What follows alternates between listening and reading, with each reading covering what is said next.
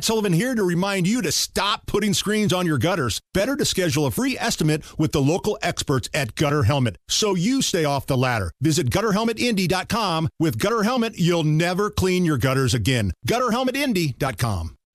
Hammer and Nigel. Can you believe these characters are weirdos? On 93 WIBC. So let's rock it! My name is Nigel. Jason Hammer right over there. Uh, nothing really out of the Delphi today, uh, out of the Delphi investigation in terms of the affidavit. The sealed affidavit remains sealed. I, was, I called it yesterday. I mean, I wasn't 100% sold we were going to see anything in that affidavit. Um, you know, how long has uh, the the murder suspect been on the radar of police and investigators?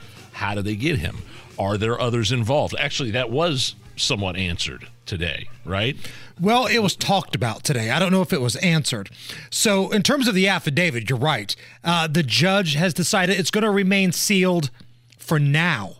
For now, being the key part of that, because if in the next couple of weeks, next couple of days, the judge decides, you know what, I've looked over this and now we can release it because the prosecution turned in a new version of the affidavit, a redacted version, Ah. and now the judge is going to look at that.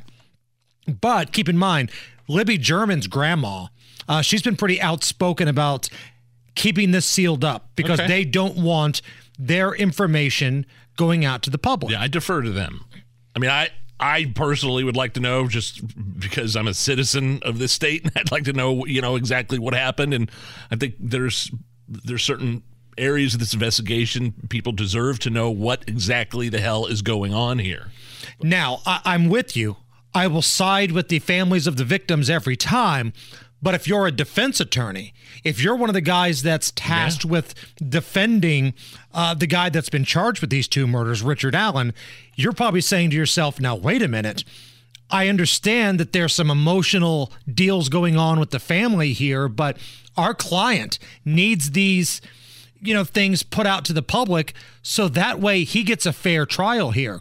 Because right now you're holding him for 2 million dollars and nobody really knows why. So we'll get to that here in just a moment. But as you mentioned earlier Nigel we did get news of a bail hearing that was granted for Richard Allen as well. And I think this is for the first time if not the first and maybe the second. The prosecutors were saying in court that Richard Allen may not be the sole suspect in these killings. That's a big deal. Yeah. That's something you and I have been talking about all along. Was there somebody else? Uh, Maybe there's something in the affidavit that would show that. The But the prosecutor saying it in court right, pretty much confirms what we've been saying all along. correct. Uh, Prosecutor McLeland's main arguments in keeping the affidavit sealed is the belief that Allen is not the only person involved in this case. And he also argued before the judge that if an unredacted affidavit was released, witnesses in the investigation could ultimately be harassed. And that's why the judge has decided to pump the brakes a little bit, the specially appointed judge, mind you, pump the brakes just a little bit. I'm going to review this over the Thanksgiving holiday. The judge stated that the holiday will not impede the progress of this trial, but it's pretty much expected that it's going to be at least a week before any more action on this trial. Other thing that prosecutor did was motion for a gag order. Like he didn't want anybody saying anything about this case. So if there was a gag order in this case, we wouldn't have been able to talk to Superintendent Carter last week. Right. He, the, the families of the victims aren't allowed to say anything. He wants a complete and, and total gag order on this case. No media whatsoever. And that includes the grandmother of Libby German, Yeah. who's been outspoken about keeping these things sealed up. Now, the judge has not ruled on that gag Right. order. Still the judge could it. say, no, we're not going to do that. It's a high profile case. You know, the superintendent of the state police is probably going to have to speak to the media at some point. Uh, let's go back to the guy that's been charged here, Richard Allen, because I think it's fair to say, Nige, we all want the same outcome. We want justice. Yes. But we want justice to be right. This can't be something that's screwed up. And I hope they do things right. And if this is the guy, if Richard Allen is the guy, then we're going to have to figure out why he's being charged right now. He's being charged with murder, but is that murder one? Is it murder two? How did they get to that conclusion? Because when you're held with $2 million bond, the defense attorneys are going to want to know why. And are you shaping the perception that he's already guilty? Well, the, the defense attorneys have seen the affidavit. They know, quote unquote, why. Right. And they don't think it's it's it's worth a two million dollar bail. They, they don't think it's worth bail at all. Andrew Baldwin is the lead attorney for Richard Allen, and he spoke after the court hearing today. Now we're asking for the public for help. You're going to read that uh, probable cause affidavit online or wherever they get it, and uh, hopefully that's going to ring a bell for somebody to help us out because he is innocent. He has told us that uh, very emotionally. He has thanked us for our help. Uh, and we are anxious uh, for the public to read this. We're anxious for this thing to get going, and um, you know, we'll see. And when you guys read the PCA, presuming that the judge grants our motion, you know, you will have to question: Is this what happens after five years of an investigation? Is this what it is? We don't have any other evidence. We don't have any discovery. That's all we have, and we are not impressed. I don't know. That doesn't sound good when we're talking about justice for Libby and Abby to me. Now, that as a defense attorney, he's doing his due diligence in making it look like the court doesn't have a case. This is what he's paid to do. That's what right. he's doing. Actually, this is what we're paying him to do. I believe it's a public defender. Um, uh, so, so, so that when I hear him talk like that, I'm like, man, and, and screw what I think. I'm, you know, I'm just worried about the families and getting justice for Libby and Abby. But when I hear him talk like that, it's like, well, do they have a case? Is this really what it is? I couldn't imagine them putting somebody in jail, going, through, you know, jumping through all these hoops that they've had to jump through already, just to, you know, on a whim. It's, I'm not saying it is a whim, but it, the, the, attorneys are making it sound like a totally, completely different story than what it really is. And it just seems like it's a little bit odd. Now, again, I am not a trial attorney. Let me make that perfectly clear. You don't clear. say. but the prosecution is the group that wants the affidavit sealed, not the defense. Normally, you would think the defense would want it sealed because there might be damaging information uh, to the suspect. But in this case, it's the other way around. The defense is like, open it up, show everybody what you got because we don't think you have anything. And the prosecution, publicly for the first time today, says, you know what, there may be somebody else involved. Mm. So keep that sealed up there's an awful lot going on. So when we say today in Delphi, yes, we didn't get the answers to the affidavit question, but we got quite a bit of headlines coming out of this trial today. We've also got some other legal stuff legal here stuff in the state of Indiana. Mm. Uh, testimony was heard from both sides yesterday in Dr. Caitlin Bernard's lawsuit against Todd Rokita the Attorney General here in Indiana. Now, Dr. Bernard is suing Rokita to keep him from accessing medical records at her practice. It's here in Indy where she performed an abortion on a 10 year old rape victim from Ohio. Rokita is pushing to see if Bernard had properly informed law enforcement about the abuse against the young girl. Her lawyers gave documentation that said, yes, she did. And Rokita's attorneys are like, well, did they do it in Indiana? Did they do it in, in Ohio? Did they inform everybody that need to be informed in a timely process? And they also want to know about any HIPAA violations. I don't, I, I don't know if there's anything he can do about that because that's not a, I don't know that that's a criminal thing. This whole thing is just weird to me, though, man. Like, isn't it? It's just kind of so many questions lingering. You know, why did the Star even put the story out there with a second source? Did they have permission from the family of the victim? Should the doctor have confirmed this case before police arrested and charged this monster? These were all things did, talked about yesterday. Uh, did, did the victim go back to the environment she was currently living in after the procedure uh, with her abuser? Um, and and was it even necessary to cross state lines from Ohio to Indy in the first place? It's all narrative driven, man, and it is it, it's really strange to me. The judge overseeing this case is now uh, looking over the testimony, all the evidence, uh, making a final decision as early as sometime next week. Might be a little longer than that, but it could happen as early as next week. The weirdest thing to me is that Bernard testified that an Indy Star reporter had quote overheard a conversation with another doctor about the case and that she never spoke to a reporter about it which is is that how they do it at the Indy Star? Now, there. Uh, I was talking to Chris Davis out in the hallway. Our news director. There, there- our news director. There's a conflicting report that says the Indy Star reporter f- followed up with the doctor. Um, you know what I mean? So it's like she's like, "Hey, this is what I heard. Is it true?" And the doctor confirmed it. So there are conflicting, still conflicting reports out there. It's all very convoluted. A lot of legal stuff. I didn't watch uh, Monday Night Football last night. Who won? Was it? Oh, San Francisco They won. rolled, right? Yeah. They're, they're Super Bowl contenders. They've got a lot of pieces, man. The defense is good. They picked up Christian McCaffrey. And if uh, Jimmy G can get it rolling, 49ers are Super Bowl contenders. Now, the game last night was in Mexico City. Oh, cool. So, a lot of players were saying that the altitude and the smog was a problem. Uh, we heard that from the post show interviews from a lot of the players, but I don't care about any of that. I want to talk about what I saw when that game came on last night. Uh, check this out. This is the uh, Spanish announcer. His name is John Sutcliffe. And this is how ESPN opened up Monday Night Football in Mexico City. Listen to this and then try not to run through a wall. Buenas noches, México. John Sutcliffe, reportero de cancha. Estadio Azteca. Vamos a enseñar la pasión, the passion por la Los 49ers y los Cardinals en Monday Night Football. ¡Viva México! ¡Viva la NFL! ¡Y viva Monday Night Football!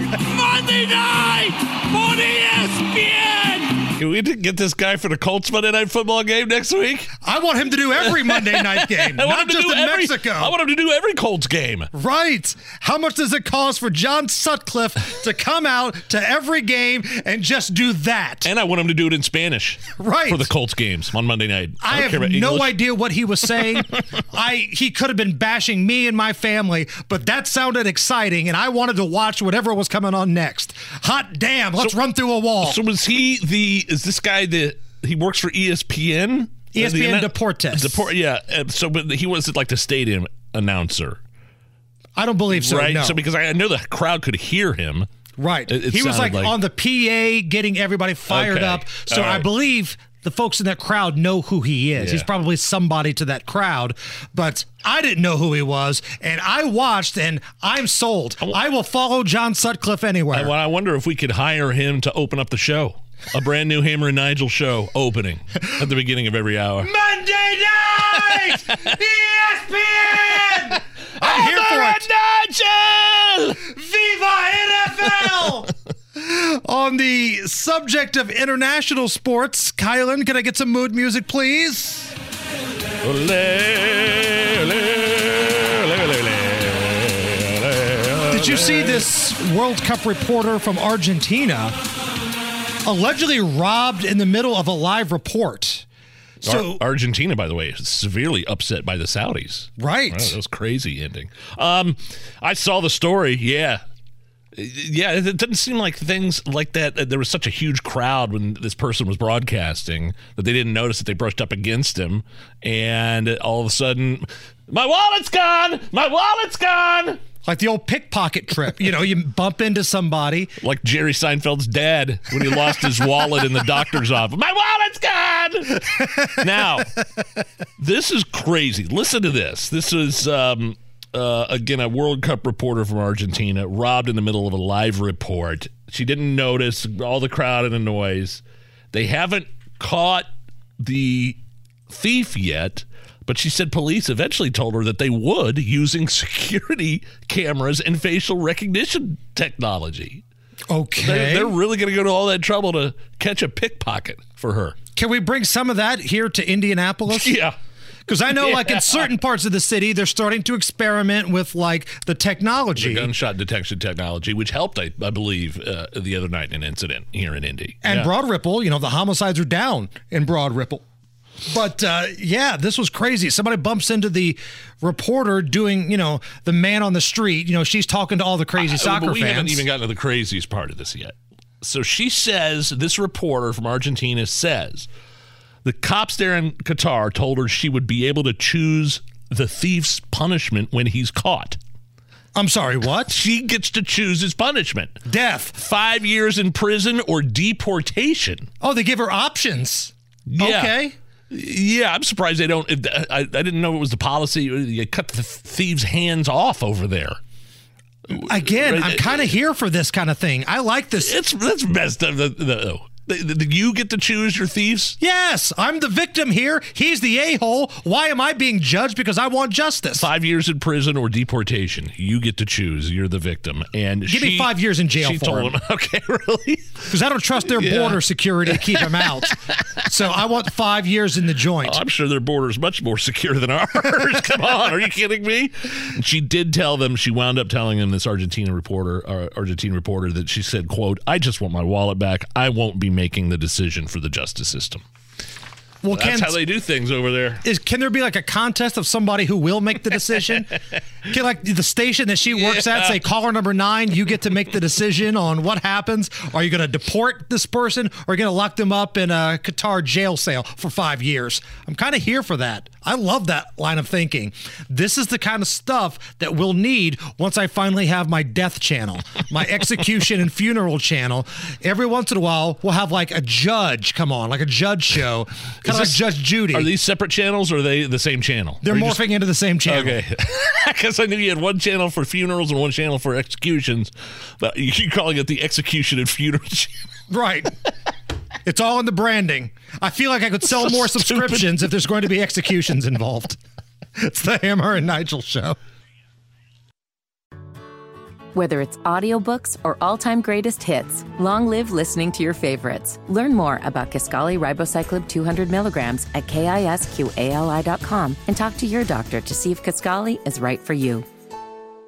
Hey fam, I'm asking for your support. Help us raise money for St. Jude's Children's Research Hospital. Families never receive a bill from St. Jude for treatment, travel, housing, or food so they can focus on helping their child live. By pledging just $19 a month, you're helping St. Jude give every child with cancer a chance. Help St. Jude save lives. Call 1 800 411 9898. That's 1 800 411 9898 and become a partner in hope today.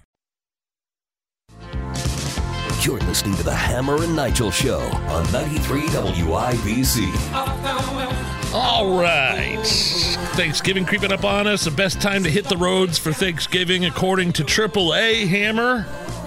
To cut down on the times you'll be stuck in traffic, they recommend leaving tomorrow morning early. If you don't have Wednesday off, hit the road before 11 a.m. on Thanksgiving Day is the second best. Okay, so we work tomorrow, so obviously that's out of the equation. So, So what was the time The- after Wednesday morning? So you would have avoided tra- 11 a.m. before 11 a.m. If you want to avoid all the hassle, I will say the best time to fly during Thanksgiving is on Thanksgiving Day. It's awesome. I uh, lived in Texas for a couple of years, so I'd go back and forth for holidays and stuff. And the cheaper flights were actually on like the day before Thanksgiving. Are you kidding me? Have you ever seen planes, trains, and automobiles? Right. It's awful traveling uh, on the days leading up to Thanksgiving. But you travel Thanksgiving Day, you got that airport to yourself. You got the pl- you got the plane to yourself. You got the flight attendants giving you free drinks on said airplane just because you know they probably want to get home as much as you do. right. I think that's the best time to travel if you're flying somewhere on that holiday. Same for Christmas Day. I've flown in Christmas Day before, but um, I, I, I, what again? What does AAA? Because this is like supposed to be the third busiest travel day on record for Thanksgiving, but what do they consider travel? Like you just you- you're going to your family's house down the street, aren't you? Right. I'm going in the neighborhood. Right. Is it above 30 minutes? Is it 45 minutes? Is there an over under at 42 and a half minutes? Is that like a Vegas line? What's considered travel for the holidays? That's an interesting question.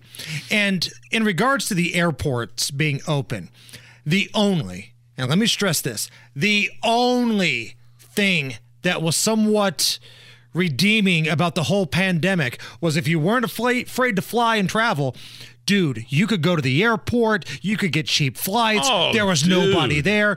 My wife and myself, we were like, have mask, we'll travel. We'll go to Florida, we'll go to Vegas, we'll do all the things. Yeah, we went. Uh, that's such a good point. Um, June or July of 2020 to Florida, down to the Don, that big pink hotel at Don Cesar, and we flew again. Flew on the 4th of July, so flying on a holiday. There's nobody ever in the airport. On top of uh, you know COVID, there was no, nobody. In, it, it was like we had that Southwest flight to ourselves. I mean, a private giant flight down to Florida. And the resort was pretty much emptied out. They weren't letting people come in off the beach like they usually do to order drinks at the bar at the pool. And uh, yeah, that was that was great. Yeah, I missed the cheap airfare days. That didn't last long, did it? no, no, it's They've- quite the opposite right now, as a matter of fact, They finally they finally got wise to the fact of what was going on. That did not last long at all. Uh, let me ask you a question in regards to Thanksgiving etiquette. Let's say that you plan to do a little bit of drinking on Thanksgiving. You get around your family, you know, maybe you want to have some beers and watch the football game. Maybe you want to take the edge off. take the edge off a little bit. I got a crowded one I'm going to Thursday. So yeah. I Okay, might- great. yeah. So you would be the person that could answer this. Are you expected to bring your own booze or whoever's hosting Thanksgiving, is it their job to have the booze available? Man, I, my dad's got plenty. I don't think I'm bringing my own. He he's got a yeah, he's got a pretty significant uh, stash. Okay, well, So- you're a freeloader. so- Maybe you're the poor person to ask if, this. if I was go- maybe like a friend a friendsgiving, if you're going to a friendsgiving, yes, you probably bring your own alcohol. If you're going to family, uh, it's usually I would assume. Now, now I take that back. Actually, we go to Lindsay's families sometimes down south in Jennings County and uh, around Columbus, and uh, we bring there'd be beverages available, but all different segments of the family would bring coolers. oh, okay. Well, that's So- good then. So you should bring uh, your own And booze. maybe, yeah. Because what if you're the only person that shows up with the booze? Then you're the family alcoholic. well, my dad, see, he, they hardly ever drink anyway. So he's got all this stuff and he just hardly ever touches it. So I'm doing him a favor. Kylan, let me go over to you. Now, let's say you are going to go over to somebody's house for Thanksgiving. Kylan's our producer filling in today. And you plan to, you know, suck a few back. Do you bring your own booze or do you expect it to be provided? I'll be going to Friendsgiving after this. I'm bringing my own to that tonight. That's Friendsgiving. That's totally But different. If I'm going to my parents' house for Thanksgiving, my mom will be providing. So Yeah. I'm Okay. definitely taking hers and using her as a budget saver. Okay. So, so here's our newest tribute because we were talking about this. Somebody, you know, when you go to someone else's house for Thanksgiving, do you bring your own as a BYOB or do you drink theirs? And sometimes, either way, it's for very good reason that you do have alcohol. And here's our newest tribute from Hammer and Nigel Records. We were sort of in a we were in an Elton John mood when we wrote this tribute. And I guess that's why I brought so much booze. Thanksgiving Day, cause I've tasted your food. Undercooked turkey. Come on. Overcooked stuffing. Nobody knows what you put in the oven. Big finish. And I guess that's why I brought so much booze. Undercooked turkey. Overcooked stuffing. And I guess that's why I brought so much booze. Shout out to our background singers on that because that really made the uh, song. Hey, Mike, a question on the YouTube chat. Somebody says uh, it looks like I have a sunburn. Do I look like I have a sunburn on the YouTube? I don't think you do, but you always kind of have that red, drunk Boris Yeltsin look to me. So It's called rosacea, sure. Alcoholics are prone to rosacea. All right. Thank you, M- Matt Vermillion, for pointing out the flaws in my skin. Also, sometimes I wear it like the CPAP mask machine thing. It just destroys my skin. I haven't been to the dermatologist forever. And when I did go, she kind of looked at me like I was a freak. Man, It's okay. bad- you got some bad skin, dude. you don't have to apologize. A lot of sober people get compared to Boris Yeltsin. It's okay. Dateline Florida.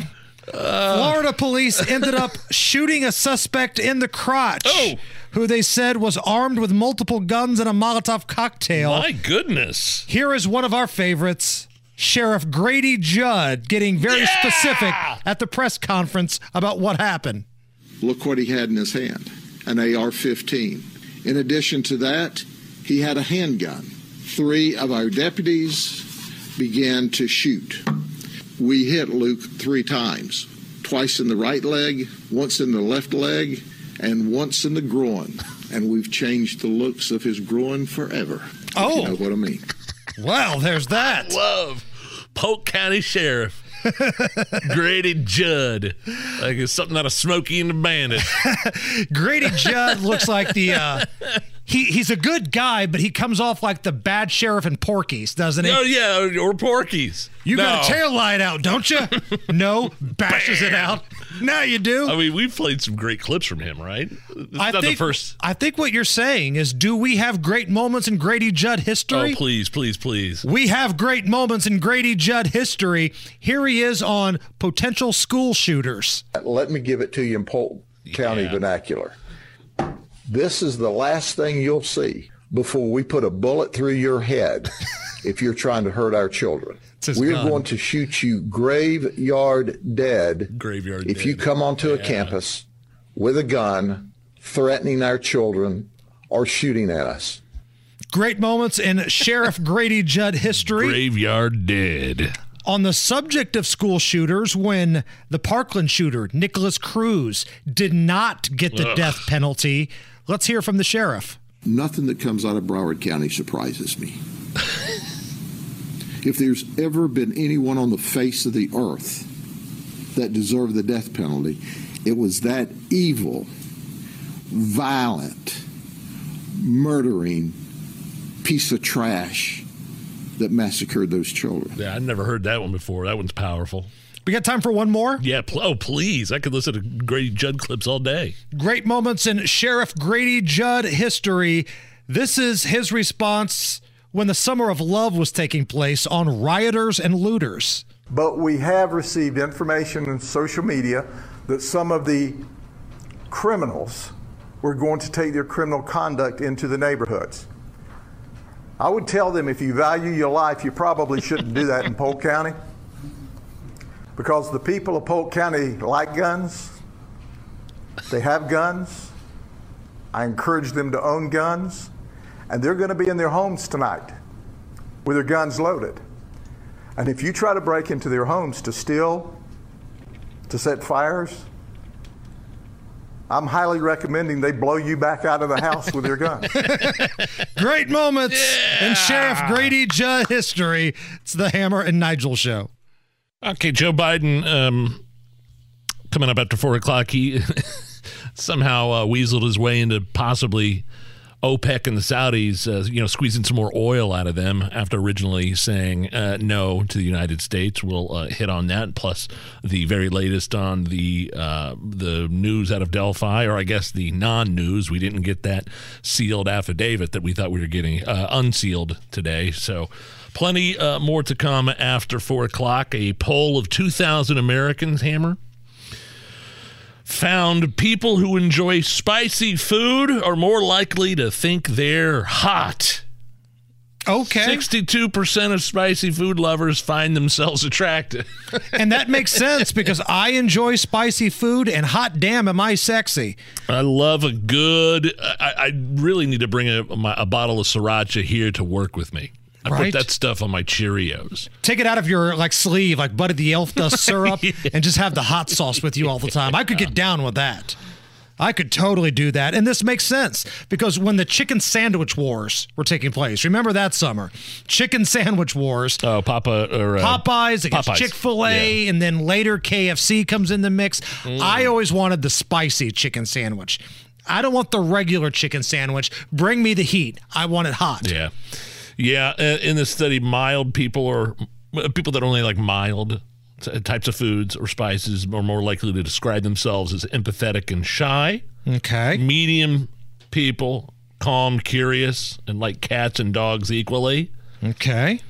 Uh, that's definitely not me. Uh, now, the hot fans, people that like hot and spicy foods, hot spicy sauces, are more likely to describe themselves as creative, confident, and adventurous. And you forgot sexy because that's me. like Yeah. really, like if I were to have really short shorts on, you would be amazed at how tan and athletic my thighs are. You would be shell shocked at how like firm and athletic I've become over this year. I, would probably puke if I saw those. those my, my dad calls them white tornadoes. You're thi- you, you know, he's skinny chicken legs. I got. uh, There's a couple of white tornadoes walking down the road there.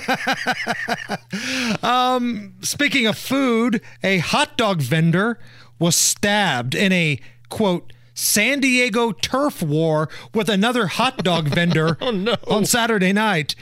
21 year old was the victim. He was hospitalized with non life threatening injuries. So let me ask you this, Nige. How bad do things have to be in your life if you're getting involved in a knife fight over hot dogs? Well, I know it'd definitely be worth it down here on Monument Circle because the hot dog vendor down here, I've I've partaken many times, and he's very good. And it's I haven't seen him in a while. I don't know if he stops when he gets cold, but it might be worth a little hand to hand comment to to uh, cover your turf there because that guy got a lot of business. I saw him the other day. He was over by the uh, Starbucks. Okay, he's across the street now. Yeah. he used to be right outside the studios down here. I think he the homeless guys fondling themselves may have affected his business.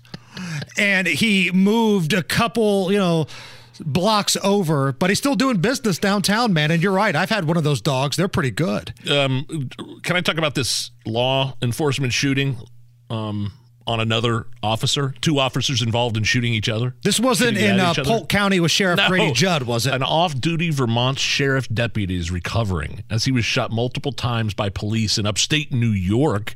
This is about 3 a.m. Police responded to a report of a gunfight involving one suspect and a group of three men. When the suspect refused to drop his weapon, uh, weapon, the arriving officers opened fire. Uh, they all ignored commands to drop their weapons. A total of 11 shots were fired at this man who turned out to be an off duty sheriff uh, from Vermont. Oh. 10 of the shots, 10 of the 11 shots connected with this officer. He's still alive and he's recovering. So we had a good old fashioned New York versus Vermont authority shootout. Dude, I, I guess, man, the details are kind of confusing, but the deputy said that the gunfight started after he was assaulted by these three other dudes, but um, he's okay.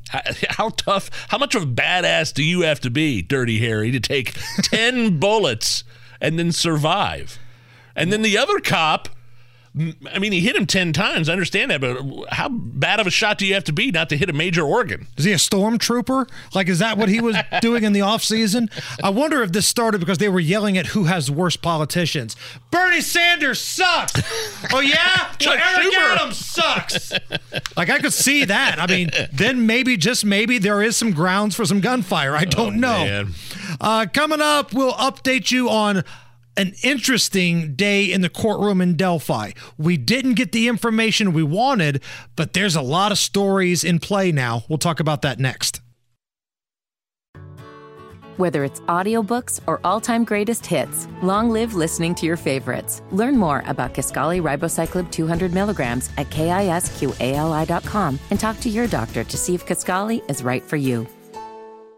When St. Jude opened in 1962, childhood cancer was considered incurable. Since then, St. Jude has helped push the overall survival rate from 20% to more than 80%.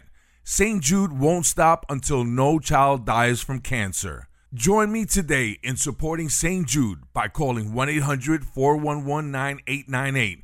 That's 1 800 411 9898 to become a partner in hope. Your gift to St. Jude could last a lifetime.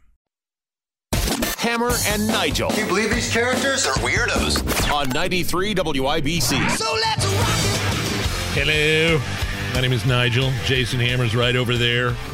Was a, I man, it didn't shock me actually that the affidavit in the Delphi case was not released. It was not unsealed like they said it could be today. The judge decided to keep it sealed for, and now this is not something that's permanent. No. But we don't have any more details about what happened with the Delphi arrest of Richard Allen. He's charged with the murders.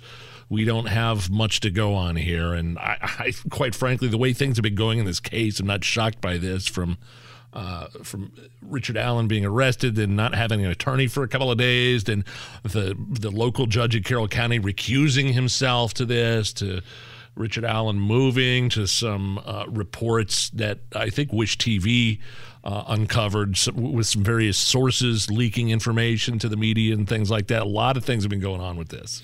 So basically, what happened today was the prosecution provided the judge a completely redacted version of the affidavit and said, if you want to look at this, you know, we've taken out a lot of information, but if you want to look at this and release it, be my guest. So this specially appointed judge, as you mentioned, is now going to take some time to review and see if everything is okay, if they can release this affidavit and it doesn't hamper the investigation.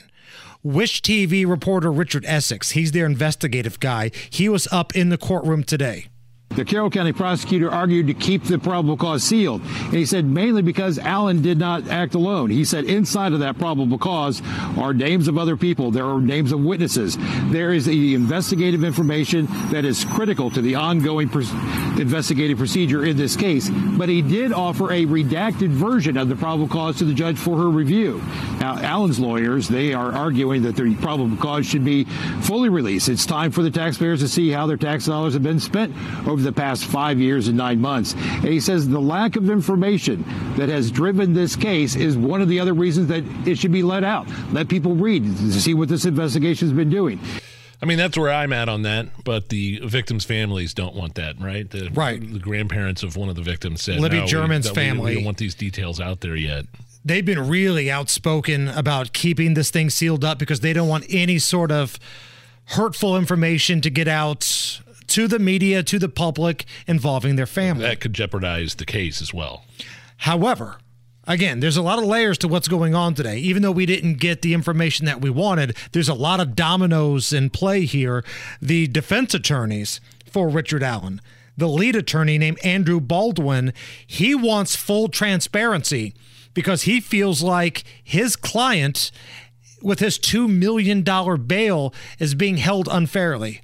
Now we're asking the public for help. You're going to read that uh, probable cause affidavit online or wherever they get it, and uh, hopefully that's going to ring a bell for somebody to help us out because he is innocent. He has told us that uh, very emotionally. He has thanked us for our help.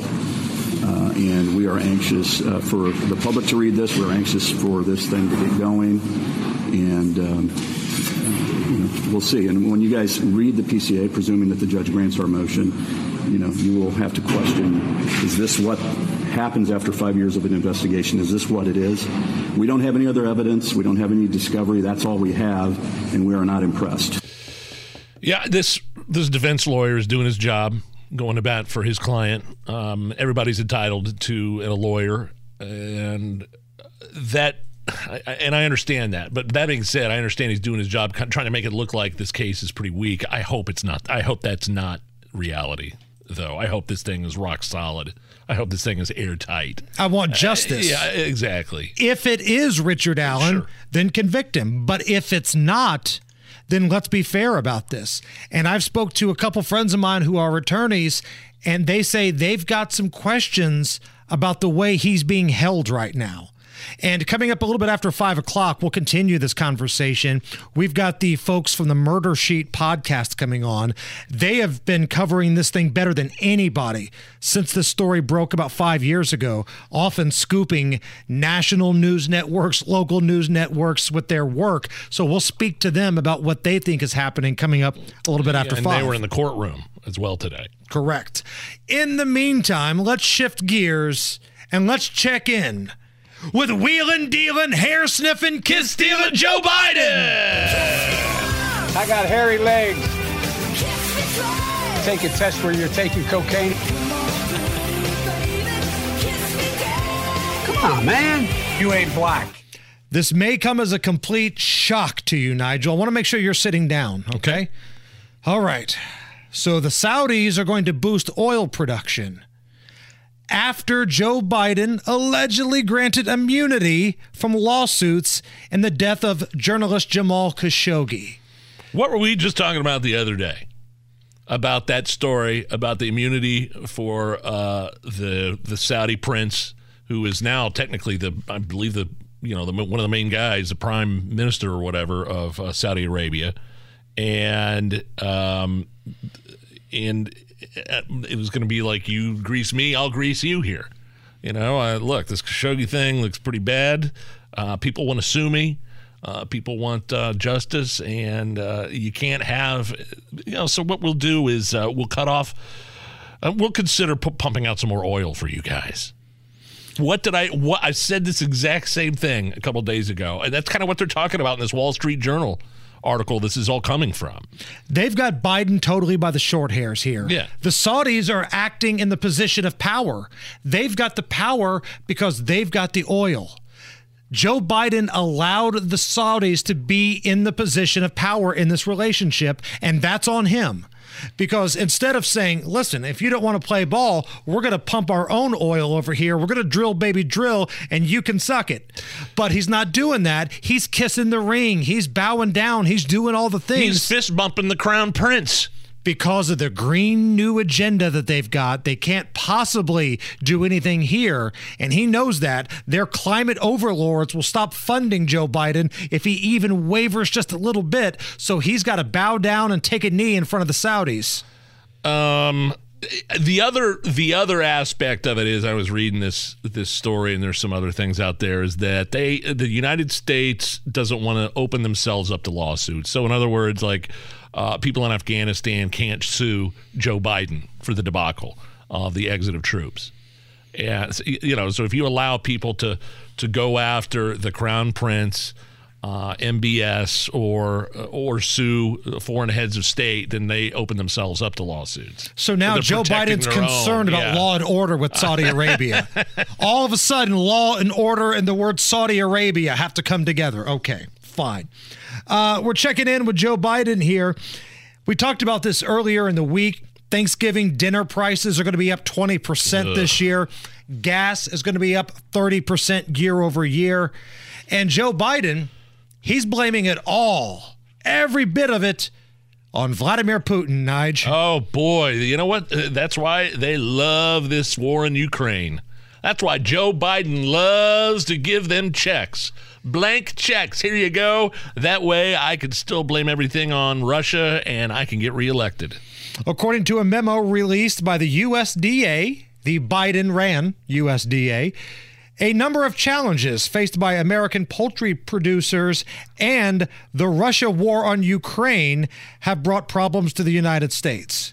So, again, for those of you scoring at home, the USDA did not really offer an explanation of how a war in Europe is more expensive for Americans to get American raised turkeys for an American holiday, but it's Putin's fault. Okay, fine. Uh, lastly, here, Nige, speaking of Thanksgiving, we've reached that uh, annual tradition of woke media members, woke newspaper writers bashing the holiday. Oh, wonderful. Let's turn our attention to the good time party boys over at MSNBC. Thanksgiving has evolved in America just like Christmas, right? At one point, Christmas was a time where rich people opened up their houses for people to come in and get stuff. Thanksgiving has changed over time as well. I know in my family, I know several people who call it colonizer Christmas uh, because they don't really like the idea of what Thanksgiving represents. He knows several people that call it colonizer Christmas. Oh, Several. Well, that is worthy of a giant news broadcast on MSNBC, a national cable outlet. He does not know several people know that call it colonizer Christmas. Sit down. Shut up.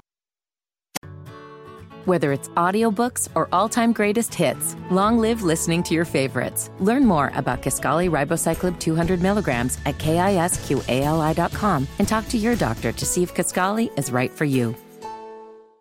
Did you know St. Jude has one of the largest pediatric sickle cell programs in the country? St. Jude freely shares the discoveries they make, and every child saved at St. Jude means doctors and scientists worldwide can use this knowledge to save thousands more children everywhere. Join me today in helping to fight sickle cell disease by becoming a partner in hope.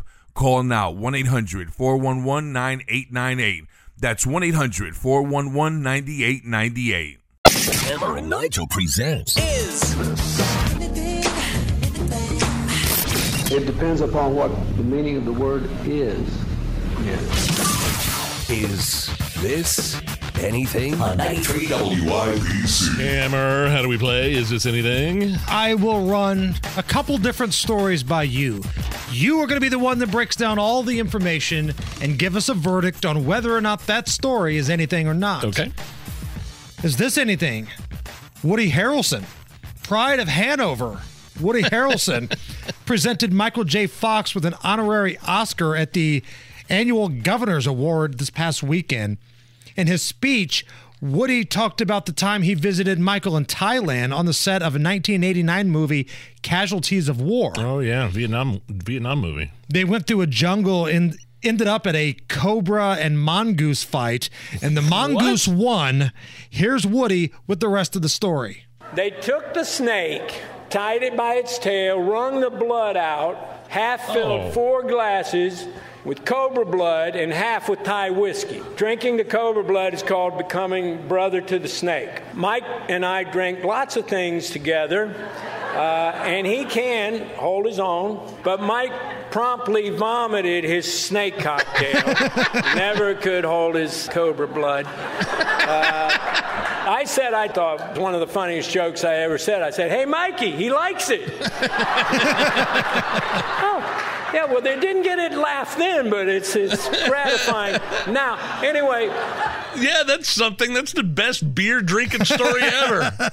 I guess it wasn't beer. I mean, you they're on they're in Thailand and Michael J. Fox is doing shots of snake's blood mixed with Thai whiskey. Yes. And then he puked all over the place. best story. I'd be telling that at every dinner party. And like just doing that with your buddy would be amazing, but doing it with Woody Harrelson too, like that just adds Yeah. such a cool factor to it. It's interesting how they do things there in Thailand. When- a, a mongoose and a and a cobra got into a fight, and they and they squeezed the blood out of the snake, and then they sh- shot it in a whiskey glass. Would you rather watch a mongoose and a snake fight or Maction, Mac football on a Tuesday night? Like Ball State against Akron. Which one are you wanting to watch, Nige? Dude, I'm watching that mongoose fight. Man. All right, so let me ask you another question, Woody Harrelson related. We're both fans of the old TV show Cheers. Who did you like better, Coach or Woody? Because Coach was in the early seasons. oh, and then he and, died, and then And then Woody came in. uh, Woody. That coach was funny. Ernie was- Pantusso, the coach. I would not have come up with his character's name. And I watch, I like Cheers. I, I kind of keep that on in the background sometimes when I'm doing crap around the house. Just have hit play uh, on Netflix. But I, yeah, Cheers is a good show. uh, But the coach didn't have as many good one-liners as, as Woody, Right. Or his kind of doofish charm. You could do shows around Woody and like Yeah. his dumb stuff. You couldn't do shows around Coach. Last one before we move on Shelley Long or Kirstie Alley? Oh man, It was Diane or Rebecca, right? yeah, I, I like Kirstie Alley better. I think I like those later years. I, I, yeah, I, I'd go with her. I don't have a solid reason as to why. I, thought uh, Shelley Long was just kind of more annoying, and uh, the other lady, um, what, would you? What's her name? Shelley Long? Shelley, Shelley Long. wh- wh- Who took over for her? Uh, Kirstie Alley. Kirstie Alley. Kirstie Alley. She was more of a. She was more uh, witty, more of um, kind of a bee, Right. actually. Yeah, and I like that. You know. Okay, all right. She didn't take any crap. You can hit us up on Twitter, on Facebook, Instagram, whatever you want to do. We're talking cheers here this afternoon. Coach or Woody or Shelley Long or Kirstie Alley. Let us know. Diane or Rebecca.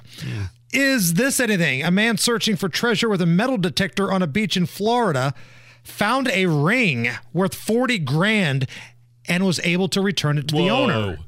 Here's the exact moment that Joseph Cook found the ring on the beach. No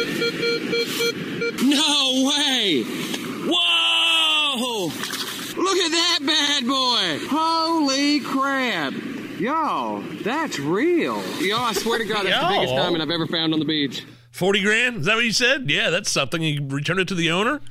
And it says here he didn't. Um, I'm looking at the story now. He didn't. They didn't give him. He accepted no reward money. I don't know that he was offered reward money. Somebody finds your forty thousand dollar ring lost on the beach. You give him some money for it. Right. I was in uh, uh, Anna Maria Island recently, and they have those guys there. There's professionals that go out and do that for a living. You can hire if you lose a piece of jewelry, and you kind of know in the like the whereabouts of where you think you may have lost it. You can hire guys to go look for it. They have snorkels, they have big adver- the shirts with advertising on the back. You see them floating up and down in the ocean.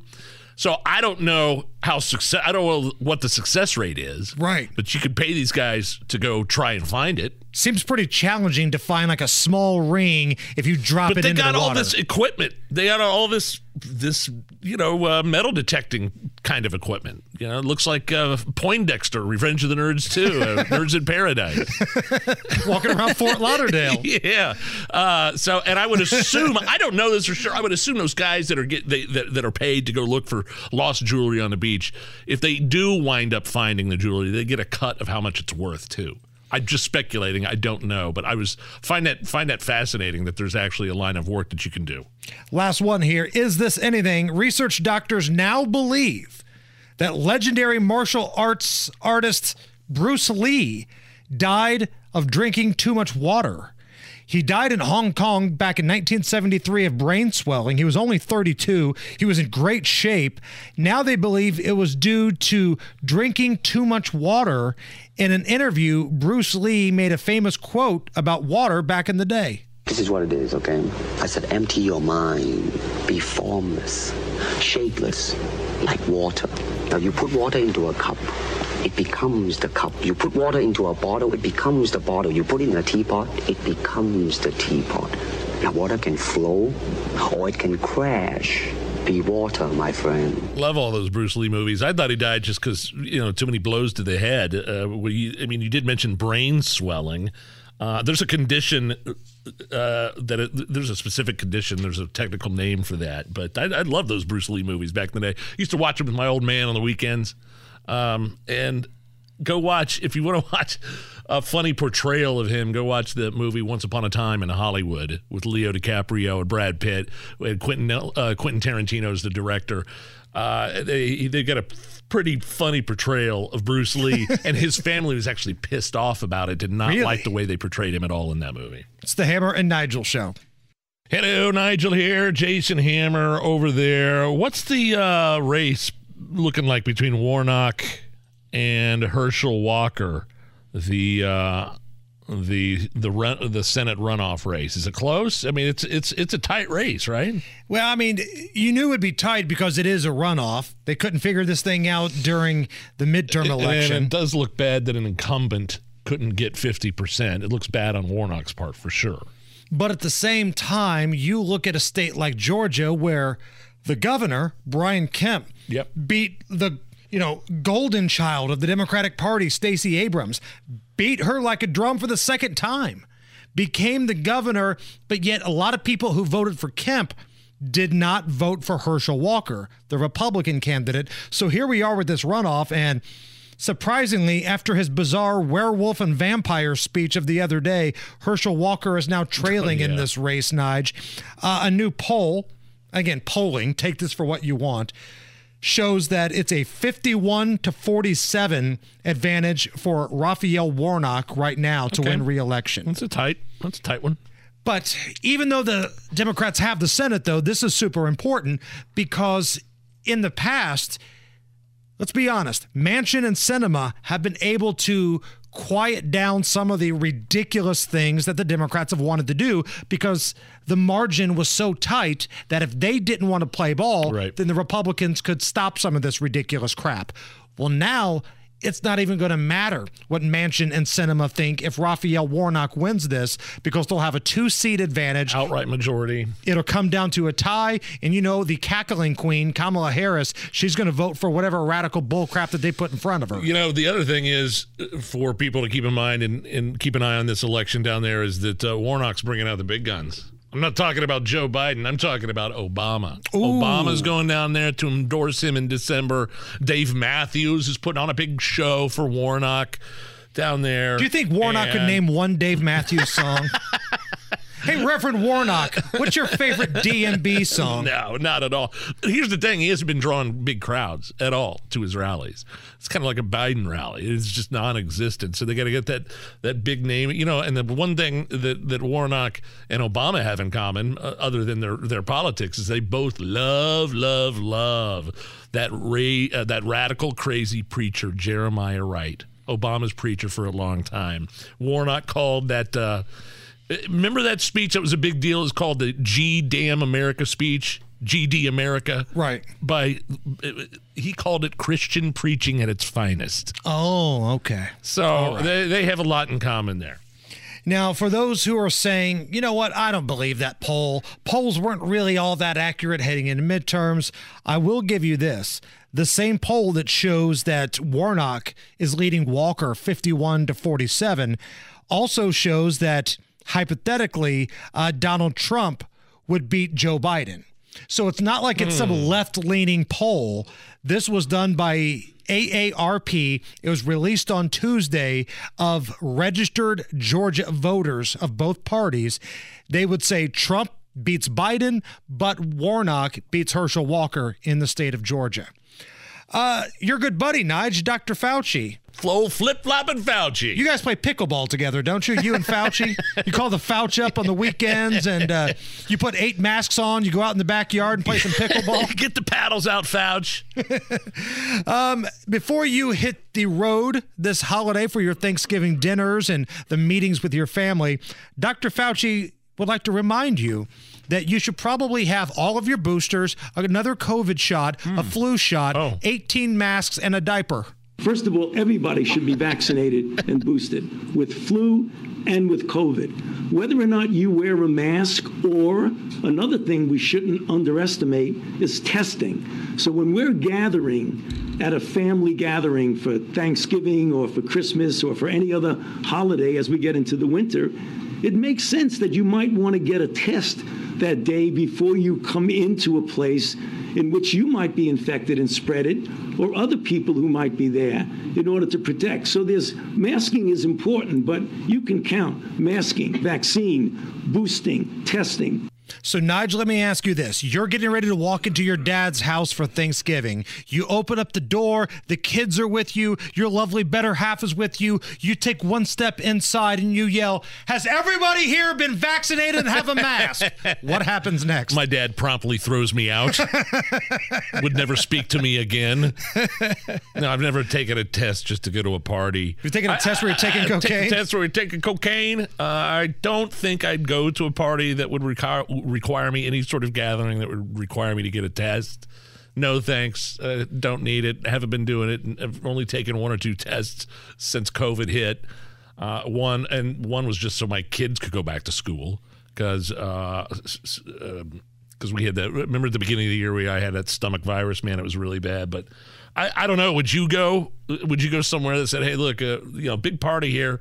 Lots of people are going to be there, but you need to take a COVID." And people do do that, but you have to take a COVID test first. No. Where do you go? No, no, no, no. I would be that guy that would be uh, bellied up somewhere that's open on Thanksgiving, having some drinks, and no, I'm sorry, I'm not doing. That. I will that. say, I, I will say, if you're feeling sick and you're a family member, stay home. I, I would, I would endorse that. Don't worry about taking a test. Don't worry about anything. I mean, if if you don't feel good, I don't want to be around you. If you got a fever and you're blowing your nose and you're coughing and wheezing, then maybe I don't want to be around you. That's fine. But I, I don't. Yeah, I'm, I'm not taking a test to go to Thanksgiving Day dinner. Never done that. All right, so here's another hypothetical for you. You guys are in the car. You're driving over to uh, your relative's house for Thanksgiving. The phone rings. You answer it. Hey, Nigel, it's uh, it's Dad. We're over here. Aunt Sheila's real sick. She's got a bad leg. She's coughing. She's wheezing. she just smells bad. Will you just put on a mask when you get here to make her feel better? How would you do then? Uh, I might have to capitulate. I might have to make uh, Aunt uh, Auntie feel better. she smells real bad. I'd probably wear a mask just to block the smell. and by the way, I've been to parties, several parties over the past couple of years, where it has been a more liberal crowd. And the thought of masks or testing never even came up. Indoors, I've been with, with very lib folks. Uh, don't, we don't often talk about politics. They know what to do for a living, but I was never asked to take a test. And these were hardcore. le- Now, I have heard of people doing it, Right. As, as I'm sure you have. Yeah, but Dr. Fauci, like if this is his last press conference, 'cause he's getting ready to retire next month. If this is his last press conference, he's going out playing the hits, right? This is like the Rolling Oh, Stones was playing, it. you know, Start Me Up as the final tour, and he's telling you to get the vax, get the boosters, do all the things. Masks. Clay Travis on Twitter, quote, I don't think I've ever hated anyone more in American politics than Dr. Fauci. Not even a close second, honestly. Good riddance. Uh, after Fauci's ramblings, a reporter from the Daily Caller tried to ask Dr. Fauci about what he did to investigate the origins of COVID. Hmm. Because this took place in the White House press room. And the White House press secretary, KJP, Karine Jean Pierre. Don't do it. Don't do it. Oh, he did it. Uh, she then gets all upset because people wanted answers from Dr. Fauci before he was riding off in the sunset. Next thing you know, there's chaos, and I never thought I would see it. The White House press pool teamed up Yeah. against Karine Jean Pierre and Dr. Fauci because they thought the Daily Caller question was legitimate. About this. Dr. Fauci, um, only only 13 percent of Hold on one second. We have a process here. I'm not calling out on people who yell. And you're being you're being you're being disrespectful to your colleagues and you're being disrespectful to our guests. I will not call on you if you yell. And also you're taking time off the clock because Dr. Fauci has to leave in a couple of minutes. I, i'm done. I'm not going I'm not getting into You're a back and taking forth with time you. off Go ahead, Jeremy. Dr. Fauci, um, But- but she's only- asking, she's only asking a 30 great question. You're not being. Go ahead, she's Jeremy. asking a valid question. No, You ask your question, you should allow her to answer the question. Jeremy. Jeremy, it's Jeremy. Dr. Fauci, It's on Jer- the origin of COVID-19. It is not it is not your turn. It is not your turn. You, you can't understand people. That's not the thing. You can't, you can't read a press briefing. You need to call Chaos. people across the room. She has a valid question. She's asking about the origin of COVID. I hear the question. And Dr. Fauci is the best person to I, answer. I hear your question, but we're not doing this the way you want it. What does does Dr. Fauci need KJP to step in for him? He's a big boy. He's been asked this question before.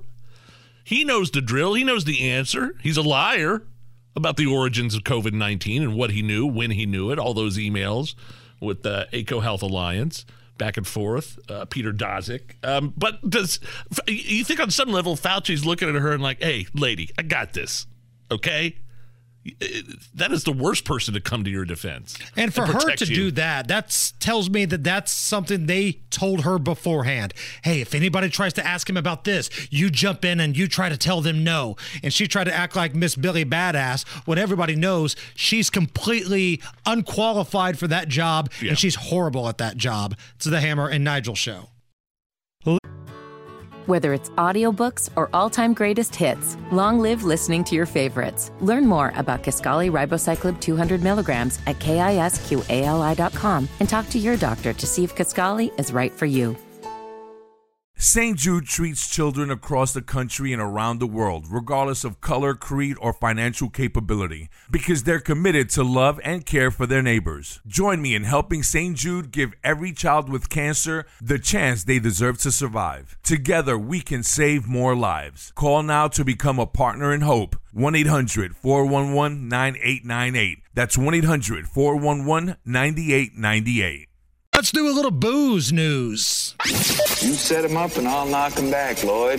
One by one. We are gonna read booze news because it's really fun. Once it hits your lips, it's so good. Hammer and Nigel presents Booze news, booze news. Yeah. Time for booze news. World Cup sponsor Budweiser has come up with a solution to shift that gigantic amount of Budweiser stock, all those aluminum cans, uh, wound up in an empty warehouse in Qatar because they're not allowed to be served anymore. They said that to Budweiser like the very last minute before the tournament started. Yeah, look, you guys aren't serving your product in here. We're a Muslim country. We obey the rules of, uh, you know, that's there's certain restrictions that Muslims have on that. Apparently, you're not allowed to be a homosexual either, but uh, alcohol is just as bad. Didn't they You know, know, they- that Qatar was going to be hosting this for like years in advance? Well, yeah, I don't know if it was. I think it was FIFA did the deal with InBev, which owns Budweiser, and yeah, they got a huge problem on their hands. Um, in terms of you know a lot of cash being exchanged, Right. here. Budweiser paid so- a lot of money to Yeah. be the official beer sponsor. and everything was kosher until a couple days ago, and they said uh, we're only serving Bud Zero, the out, the non-alcoholic version of Budweiser to our fans in soccer. And I just love how like a ton of people are outraged at this, but they have no concept of the human rights violations that go on in that country. But boy, you stop serving beer. At the World Cup games, then that's the issue.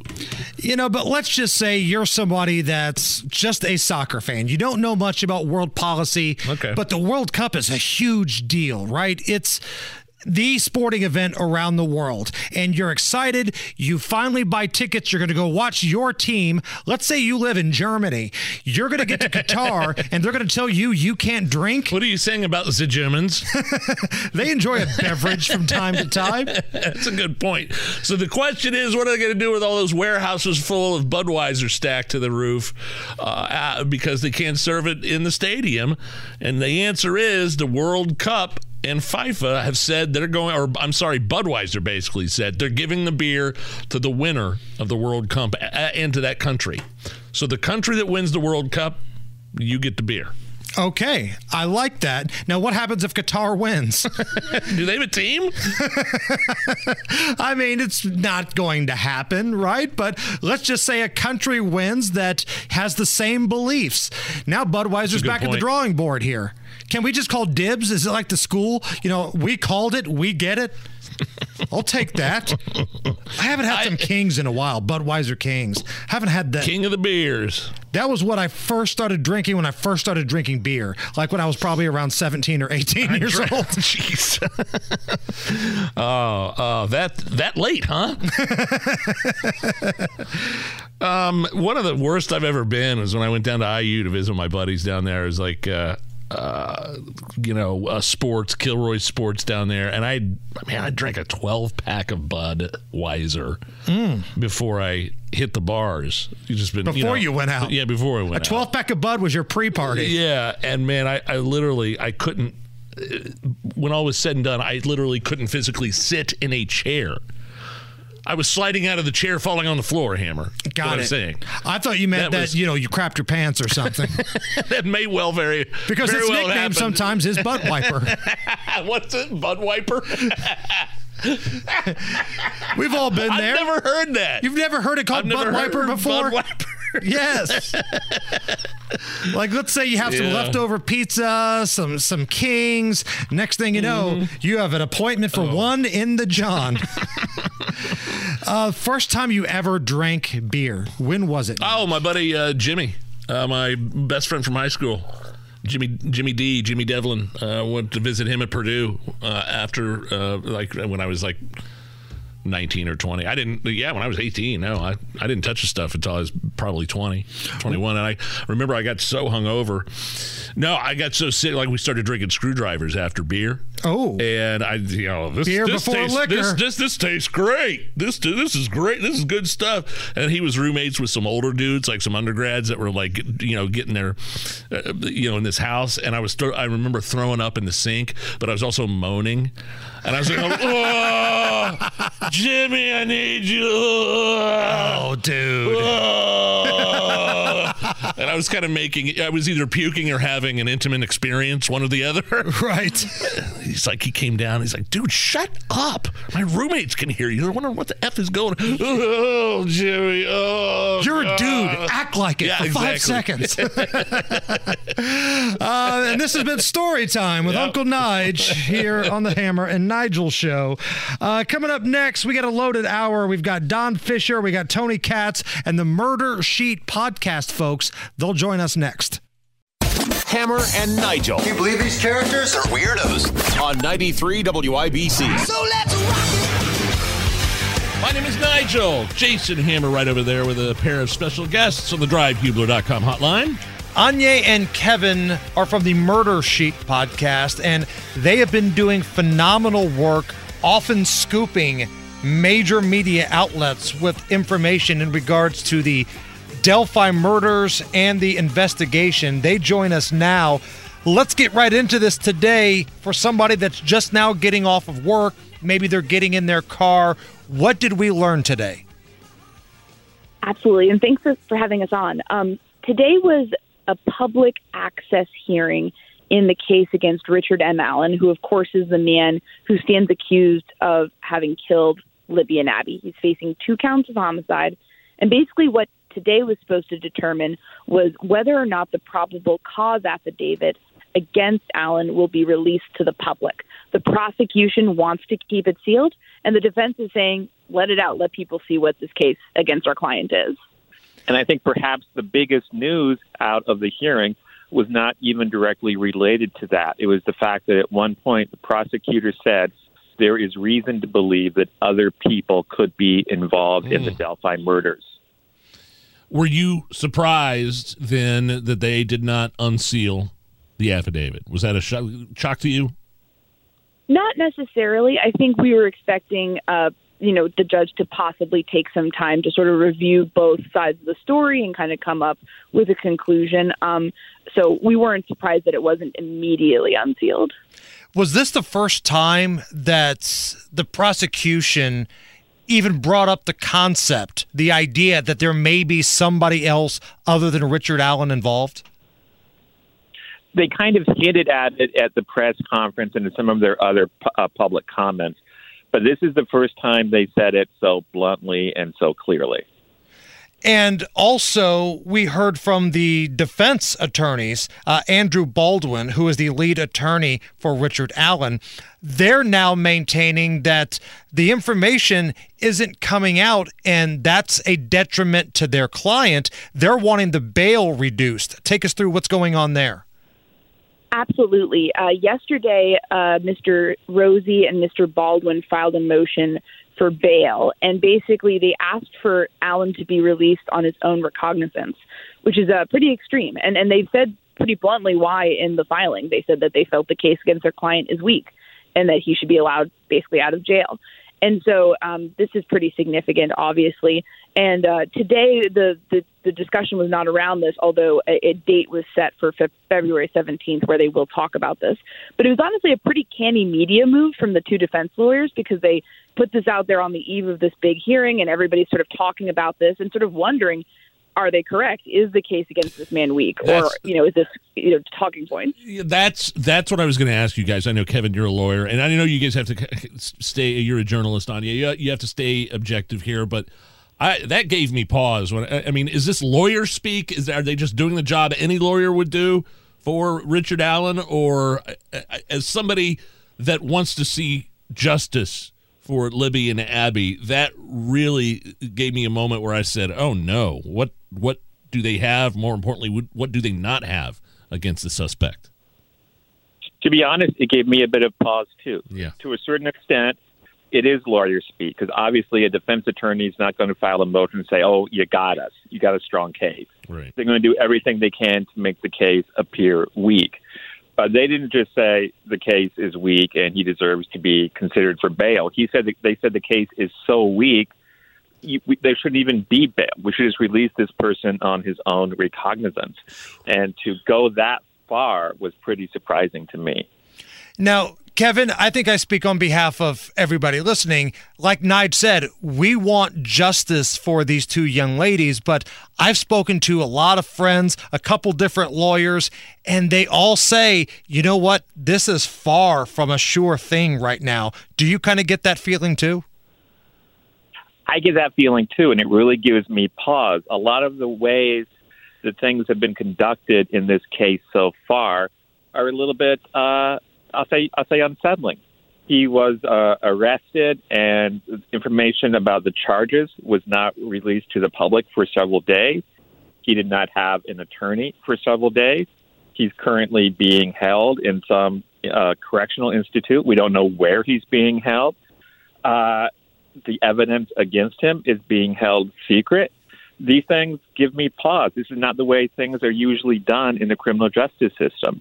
You know, the power that the state has to take away our liberty is a pretty serious power, and usually the public gets a chance to examine very closely how the state uses that power, and we're not getting that chance today. What was Richard Allen's demeanor? First of all, you guys were you in the courtroom? Was the courtroom open? Yes, Okay. we were in the courtroom, um, and we were in the front row of, of sort of the public um, that was not reserved. Uh, and and so basically, we had a pretty good view of Mr. Allen. We were actually right behind him, essentially. What did you get And, the sense know, of his demeanor, his attitude, or and, and what was going on with these proceedings?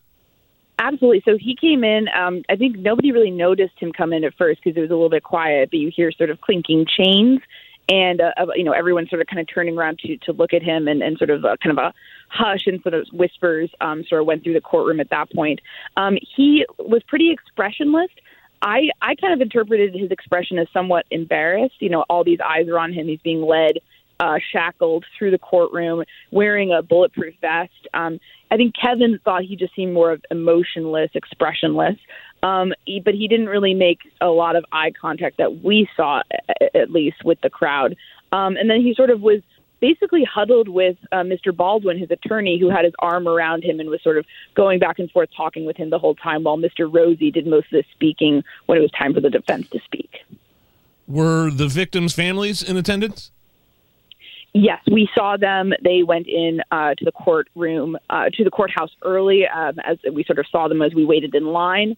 Um, we didn't see exactly where they were sitting in the courtroom, so we didn't see uh, sort of their reactions to any of this. But we imagine it must have been very chilling for them to be in the same room with this person. And let me just say, we might actually be hearing a lot less from the victims' families in the future because the prosecutor filed a motion basically asking for a gag order, asking that the victims' families, law enforcement personnel, uh, the parties of the case not be allowed to speak about the case outside of court. That motion has not been granted, but it has been filed. Uh, we're speaking with uh, Anya and Kevin from the Murder Sheet podcast, discussing what took place in the Delphi hearings, the courtroom earlier today. Since the last time we had a chance to speak with you two, there was a story that came out that said Kegan Kline, another name that's been involved in a roundabout way in the story, a guy that's not been charged with anything, but a guy that spoke with one of the victims the day of their disappearance. There was a story that maybe it was his tip to the authorities as to why Richard Allen was taken into custody. Maybe that's why they were searching in the Wabash River for some sort of possible murder weapon. Is that something that you guys have heard as well? Um, it actually the contraire. Um, we have heard from our sources that a tip did not necessarily um, sort of have Richard Allen become back on the radar for law enforcement. It was actually um, somebody sort of continuing to go through old tips and looking at things and checking things again um, that may have resurfaced him. And and we found that somewhat interesting um, because certainly you know in a case like this where someone comes up after you know five or so years you almost expect something like a tip to kind of directly implicate them. But what we were hearing is that it almost was a bit more of happenstance, which is kind of unusual. Um, Interesting. is to say, I mean, Kegan is back in negotiations with prosecutors in Miami County. That seems interesting to us. That that is coinciding with some of the stuff about Richard Allen coming out. So we're definitely watching Kegan Kline, but we don't think that his tip um, necessarily led us here. So if somebody wants more coverage of this, where can they go? Uh, we'd love to have them listen to the Murder Sheet. That's the name of the podcast, and it should be available wherever you listen to podcasts. Anya, Kevin, thank you so much. Thank you. And if there's any updates, by all means, let us know. We definitely will, and thanks so much for having us. My name is Nigel. Jason Hammer is right over there with a very special guest on the drivehugler.com hotline. The longtime iconic voice of the Indiana Hoosiers is Don Fisher.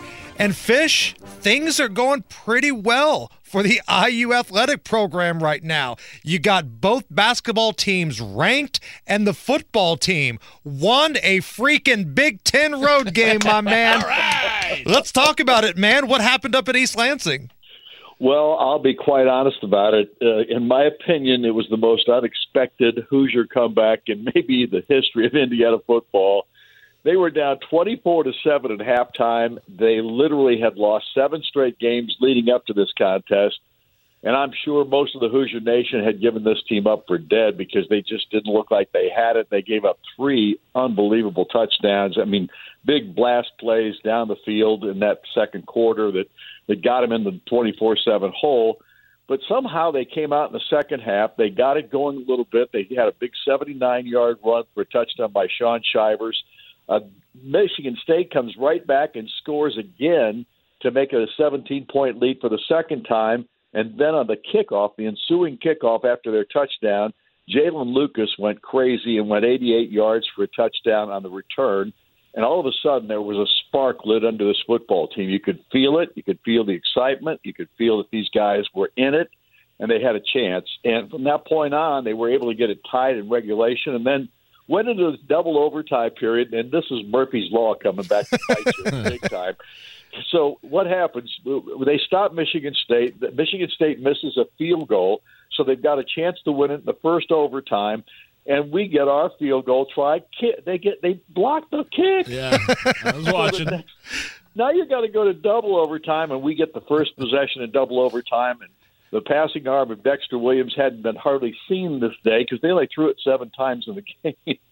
but but the pass that went to AJ Barner for a touchdown, they get it uh, two point conversion. You've got to go for two. They convert the two point conversion to Barner again, and that was the history of the contest. And Indiana got the old brass spittoon, and everybody was spitting in it big time.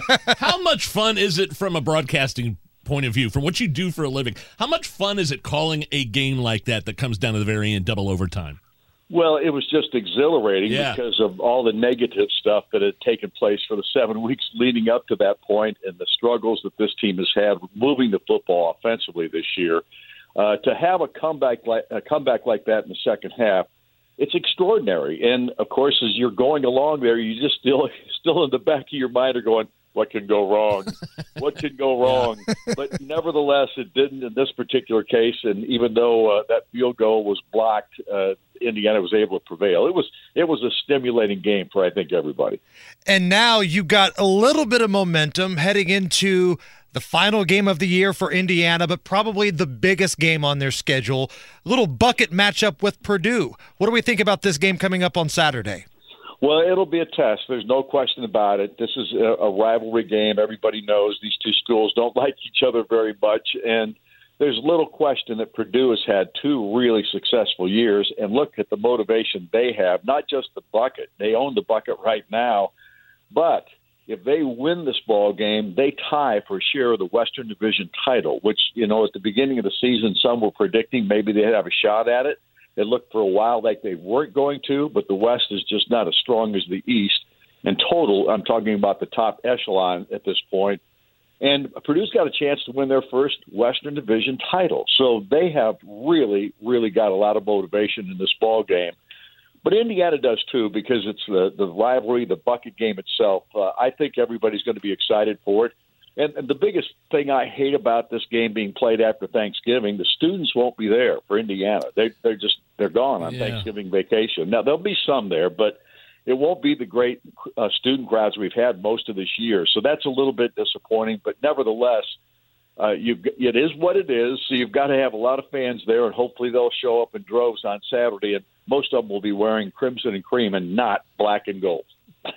Don Fisher, the uh, iconic voice of the Indiana Hoosiers football and basketball. Uh, let me ask you a question before you get to the the basketball side of things. Uh, Like, if in your profession, I'm just curious how common it is for uh, uh, your uh, you being a broadcaster to do football and basketball games because that seems like a heavy schedule for you right now. Is that common in your industry? Uh, it, it's prob well, it's more common than you probably would think. uh, But a lot of schools have a guy that does football and a guy that does basketball. Obviously, Purdue being one. Uh, there are several schools in the Big Ten like that. But there's a lot of us who also do both sports.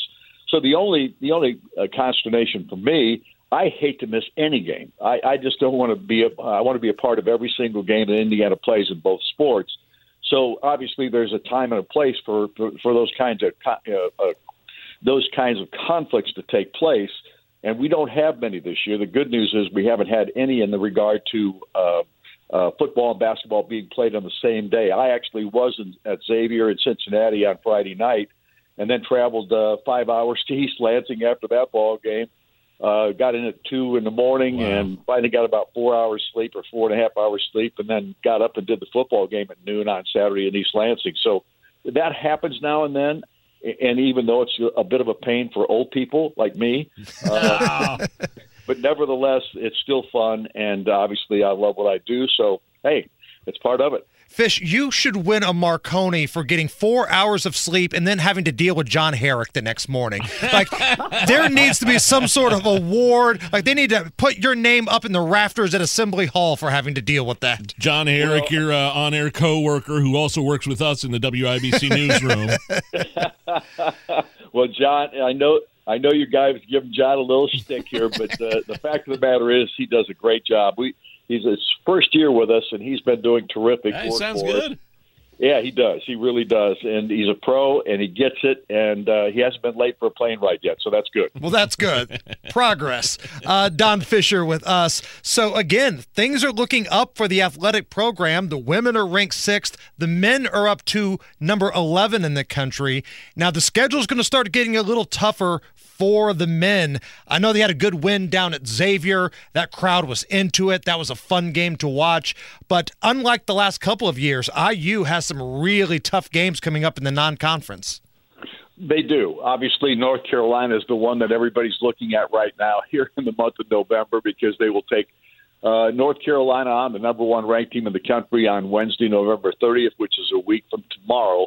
Uh, they've got two games in between now and then. Jackson State on Friday and an a mid-afternoon ball game. Actually, there's, we're teeing it up at 12:30 tip time. In that one, it's Black Friday. I, I haven't heard of a game on Black Friday being that early, but we got one on on Friday. This game will be against Jackson State, and then they've got a game tomorrow night against Arkansas Little Rock, uh, part of the Hoosier Classic, which is basically uh, an opportunity for Indiana to bring in teams they can kill. Fish, you know, and Fish, you do you you you know you're kicking Hammer and I off the air, right? Tomorrow I'm for that sorry. one. The, the city of Indianapolis says thank you. Yeah. Thank you very much. Uh, and so does John Herrick. yeah, yeah, the Hoosiers got Carolina coming up. There's Arizona on the schedule, and of course the Big Ten. And you can catch all of those games right here on 93 WIBC. Fish, have a great call tomorrow. Have a great Thanksgiving, and we'll talk to you soon. Guys, thanks for having me, and happy Thanksgiving to you all as well. Coming up in uh, just a moment, we're going to connect with Tony Katz. Tuesdays with Tony. He had a big conversation with our former midday guy. Whether it's audiobooks or all-time greatest hits, long live listening to your favorites. Learn more about Kisqali Ribociclib 200 milligrams at kisqali.com and talk to your doctor to see if Kisqali is right for you. When St. Jude opened in 1962, childhood cancer was considered incurable. Since then, St. Jude has helped push the overall survival rate from 20% to more than 80%. St. Jude won't stop until no child dies from cancer. Join me today in supporting St. Jude by calling 1 800 411 9898. That's 1 800 411 9898 to become a partner in hope. Your gift to St. Jude could last a lifetime. You're listening to the Hammer and Nigel Show. Hey, Tony! Hey, pretty boy. Tony. It's Tuesday with Tony Katz on the Hammer and Nigel Show. Uh, don't want to keep Tony waiting. My name is Nigel. Jason Hammer is here and uh, hooking up live in studio Tuesdays with Tony Katz. TK, I've not had a chance to listen to your interview with uh, VP Mike Pence. I'm you? sorry, I have kids and you know bus stops and uh, you know helping the wife out in the morning. That's fancy Just- talk for drinking. I went- Thank I- you. I went back to bed uh, this morning after the kids got on the bus. That's really After what all was. this time, all of a sudden, Ward Cleaver over here. He's got work to do. So, Vice President Pence got this new book out. Um, d- w- let me ask you this first of all: during your conversation with uh, Mike Pence, did you get the sense that he is running for president in 2024? I didn't need the conversation to get the sense that he's running for president. He's running for president. That's going to happen. Uh, because why wouldn't you? If you're not in it, you can't win it. There's there's no harm in doing it. Moving a message out there, getting your story out there, and it's an audition for the top tier candidates to say, you know what? That's my Secretary of State, which is exactly where Mike Pence should be. Uh, DeSantis would be very well served by having uh, Mike Pence as his Secretary of, of State. I, I'm not anti Pence. Uh, I want to be clear about that. But as I told him, and you can listen to the interview, we'll have the podcast up and everything else, I don't see his path. I just don't see it. I'm with you 100% on that. And a lot of these candidates, they're lobbying for other gigs when they run uh, for the highest office in the land. But is there anybody that's willing to pick him up? Because even though he's kind of bashing Donald Trump right now, the stigma is still there that you were with Donald Trump during this whole time. Hold on a second. If if you listen to the interview, he's very clear about how much he uh, liked Donald Trump, how, how much he appreciates uh, Trump, the work that was done, the policies that got through, and he admits it ended very, very badly. And and uh, they uh, have not, you know, af- five days afterwards they got together and they have not really spoken uh, since. So But it was he- a different tone than a CNN town hall because the CNN town hall he did, he made it sound like that he's not really in much communication or nor cares to be with Donald Trump. He he didn't signify to me that he's worried about whether he hears from Trump again. But he was not working to distance himself from the policies. He referred repeatedly to the Trump Pence administration. Repeatedly to it. And I, and I would say he might be the only person in America who refers to it as the Trump Pence administration.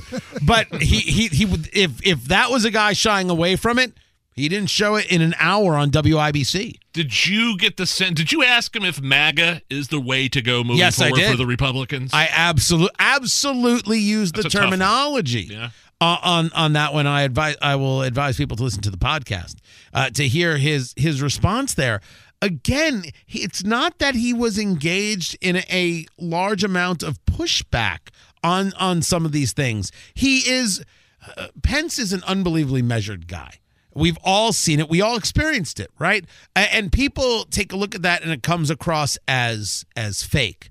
I think for for some people. I think that he is just incredibly controlled in his message and disciplined in a way that very very few people are. One of the people who is close to that level of discipline or really I should say at that level of discipline is actually Ron DeSantis, which is what people do like about him because he's disciplined on message but it comes across with a little more um chutzpah? No, Pow- not power. Could you first of all never use the Yiddish chutzpah?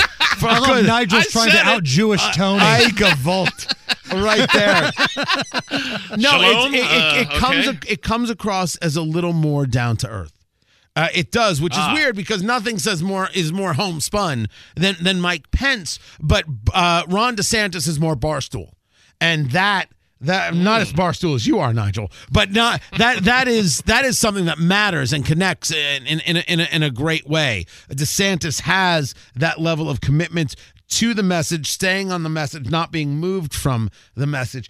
Uh, Pence has as well, but I think DeSantis is much more uh, connected to where people are. How do you say it? Shut schutzpah? That's that's exactly not it. You might have to beep that out. That is that is one hundred percent not the way you say. It. My rabbi is is is disgust. My rabbi actually just became Catholic after hearing that. That's My a true apologies. story. My apologies. Uh, one more thing on the Pence conversation, then we'll move on to some other Uh. stuff. During your hour, were there ever moments where you were listening to his answers where you thought, "Oh, you were so full of crap," or "I did not expect that"? Uh, there are answers that he gives, and remember, he's selling uh, the book. The- Right. you know, it's called "So Help Me God," and and and of course, that's part of the the conversation. And he brought it back to the book repeatedly because he knows what he's doing there. The radio training was well played there. It's not his first rodeo. Not so much. He was selling the book. I would have liked a little bit less of that from him. I didn't think that was needed or, or, or necessary. You're talking to WIBC. You're talking to the hometown crowd of hometown crowds. Talk to them. And I would advise him to do that. And I, I think he would look at me and be like, I'm tickled that you think that that's good advice. And then, and then continue to do it, to do his thing. Uh, all, all in all, do I think I, he presented himself well? Yes. Do I think that he wasn't afraid to move away from the January 6th conversations? No, he didn't try and uh, steer me away from that at all. He he may have been a little bit uh uh locate lo, would be loquacious in his answer. Uh, I believe that might be the right uh, term. Uh, he he you know he likes to talk, but he did answer. Tuesdays with Tony. Tony Katz with us here on the Hammer and Nigel show. So before you hit your big family Thanksgiving, Tony, the good Dr. Fauci would like to remind you that you probably have all of your 95 boosters. You should probably all be tested for COVID, and you should all have your flu shots and your vaccine shots. First of all, it's loquacious, not loquacious. Thank you It's for- loquacious. But it's Uh, still shoot, shoots pa. please, please, could you? There's only room in Indiana for one Jew on radio. This conversation has never sounded more white and Indiana than it does right now. Ay, good lord. So no, Um, no testing. Are you going to be, be testing the relatives as they come no, in the door? No, my Uh, God! Fauci Did they actually recommended today? say? Did they actually say that we should think about bringing back mask mandates to help people not get long COVID? Which means keep people in masks forever. Yeah. This is this is ugly and evil. These are despicable, horrible people. And if you're a medical professional who agrees with them, you should lose your license. You shouldn't be allowed to see patients. I'm not even so sure you should be allowed to operate heavy machinery. No forklifts for you. No toasters for you. What are you talking about? Yes or no? You have turkey on Thanksgiving. Uh, turkey breast. So uh, yes and no, but not a full turkey. We do a brisket. I have a 16.94 pound brisket. Nice. That Oh, will be uh, seasoned uh, tonight. Um, with with uh, the Katz simple rub, it's uh, equal parts kosher salt and black pepper, uh, three quarter cup each because of the size of this thing. It will sit in that in the dry rub for 24 hours. It will go on at 9 p.m. Uh, tomorrow night. Is there a live stream? Like, is if I go to the That's Eat, Drink, idea. Smoke website, is there a live stream of what we can eat? We have we have discussed doing this repeatedly. We have discussed a live stream of when we when we're smoking things. We've discussed doing a live stream of my refrigerator, so you J- can always just know raising what my it is I'm eating. Ball State Jason Hammer says it's never a good idea to live stream yourself smoking stuff. I'm just throwing that out there. Nothing good comes from that. Uh, we have a very different view of smoking. What do you have a Traeger? I do. I I have the Traeger uh, the 650, the, the Ironwood, and and it is just. I mean, it's cheating to an extent in terms of a level of keeping temperature and and ease, but it has been an absolute fantastic smoker. Just love it. It- it- As a grill, I need a I need a grill still, and that's the next purchase. If you have to have just only one side, just one side item for Thanksgiving, what's the number one answer on Tony Katz's board? What's my side piece Yes. for for Thanksgiving? Right. Uh, that that is stuffing. The the correct answer is Oh. stuffing. Oh, you just made Nigel throw Come up again, on. Ooh. which is a common thing Whoa. around these It's like parts. a spoonful of boogers. That's what it looks like to me. That's what stuffing looks like to me. Yeah. He's an anti-stuff I, eye. sw- I, s- I swear to God, I I would rather Nigel that you kept trying to say chutzpah. I would I would rather that than hear the nonsense fakakta crazy of being an anti-stuffite. I don't know what some of these words are, but I feel like we've gotten away with some things we're not allowed to say here. I don't know what they are. Oh, it's beautiful. They just isn't it? sound dirty. It's it's beautiful. It's it's it's how my people get around the rules. Are you working tomorrow or are you off for the rest of the I I, I work. Uh, I, I will be on on the morning show. Okay. Uh, and then I've already had plans uh, for for the midday, and then I will spend two glorious days being fat and completely unresponsive. That's what I want to hear. I'll be I'll be pulling what they call a hammer. I like it. Happy Thanksgiving Yeah, happy to you and your Thanksgiving, family, Tony. and to you, and to yours, and to your people, and who they know. it's the Hammer and Nigel show.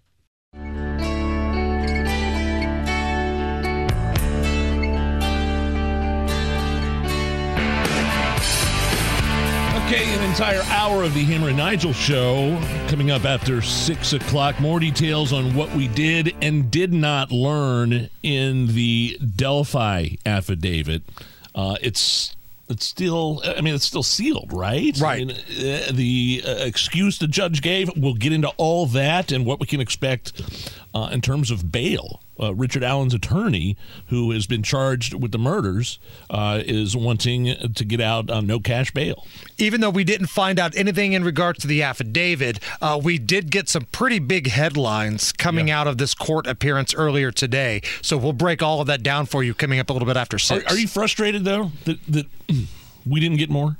A little bit? I mean, I- told I'm you- we so talked- conflicted, though, we because- talked about this yesterday. I said, "Oh, yeah." I mean, one of the things we're going to be talking about on Tuesday when we were talking yesterday was again, you know, the the unsealing of the affidavit. I go, well, if they unseal it, and they didn't. They did not, but the judge kind of kicks it down the road like judges often do. She hasn't ruled it out.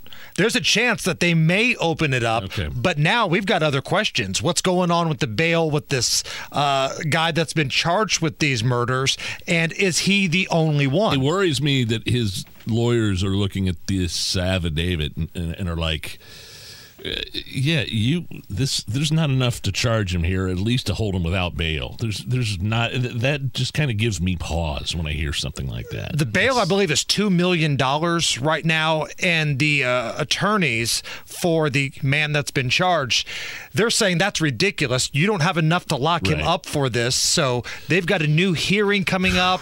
The lawyer spoke, and we've got that audio coming up. uh, NCAA, uh, I'm sorry, NAACP. There's a difference between the two. Yes. NAACP and NCAA. Uh, the uh, NAACP president uh, calling for advertisers to suspend their business deals with Twitter. Boycott Twitter. Oh, oh boycott! Here it comes. After Elon Musk, the CEO, creator of Tesla, owner of Twitter, announced that former President Donald Trump can return to the platform. A good old uh, call for a a boycott. A boycott, yes. So, you know where I stand on this. These never work, and more often than not, you end up hurting the people that you care about. Because let's say that uh, Derek Johnson, he's the president of the NAACP. Yeah. He starts getting people to boycott Twitter. Well, guess who Elon Musk is going to lay off first? Those low-level employees uh, that you know, hey, we're not meeting any revenue standards here. I've got to make another round of firings you're not going to hurt Elon Musk. You're going to cost the jobs of some people who might even agree with you. Plus, I don't hear Derek Johnson calling for advertisers to boy, advertisers to boycott Twitter when the like you know the Ayatollah Khomeini is on Twitter. Correct. From Iran, you know, like uh, leaders from Iran and these total op- oppressive human rights violators all have a presence on the platform. I never heard word one from these guys when that happened. You're gonna tell me Donald Trump is gonna cause you to make a statement and get into a little tizzy over this whole thing? According Give to the break. NAACP president Derek Johnson, Donald Trump is worse than OJ. That's right. Yeah. And OJ is out there just tweeting up a storm, putting videos out. Hello, Twitter world. It's yours truly. So, so, so OJ and uh, The Ayatollah. Ayatollah, they're fine on Twitter, but the NAACP puts out a statement when Donald Trump gets reinstated. That's where they draw the line. That is that is crazy. It is the Hammer and Nigel show. We'll be back 93 WIBC.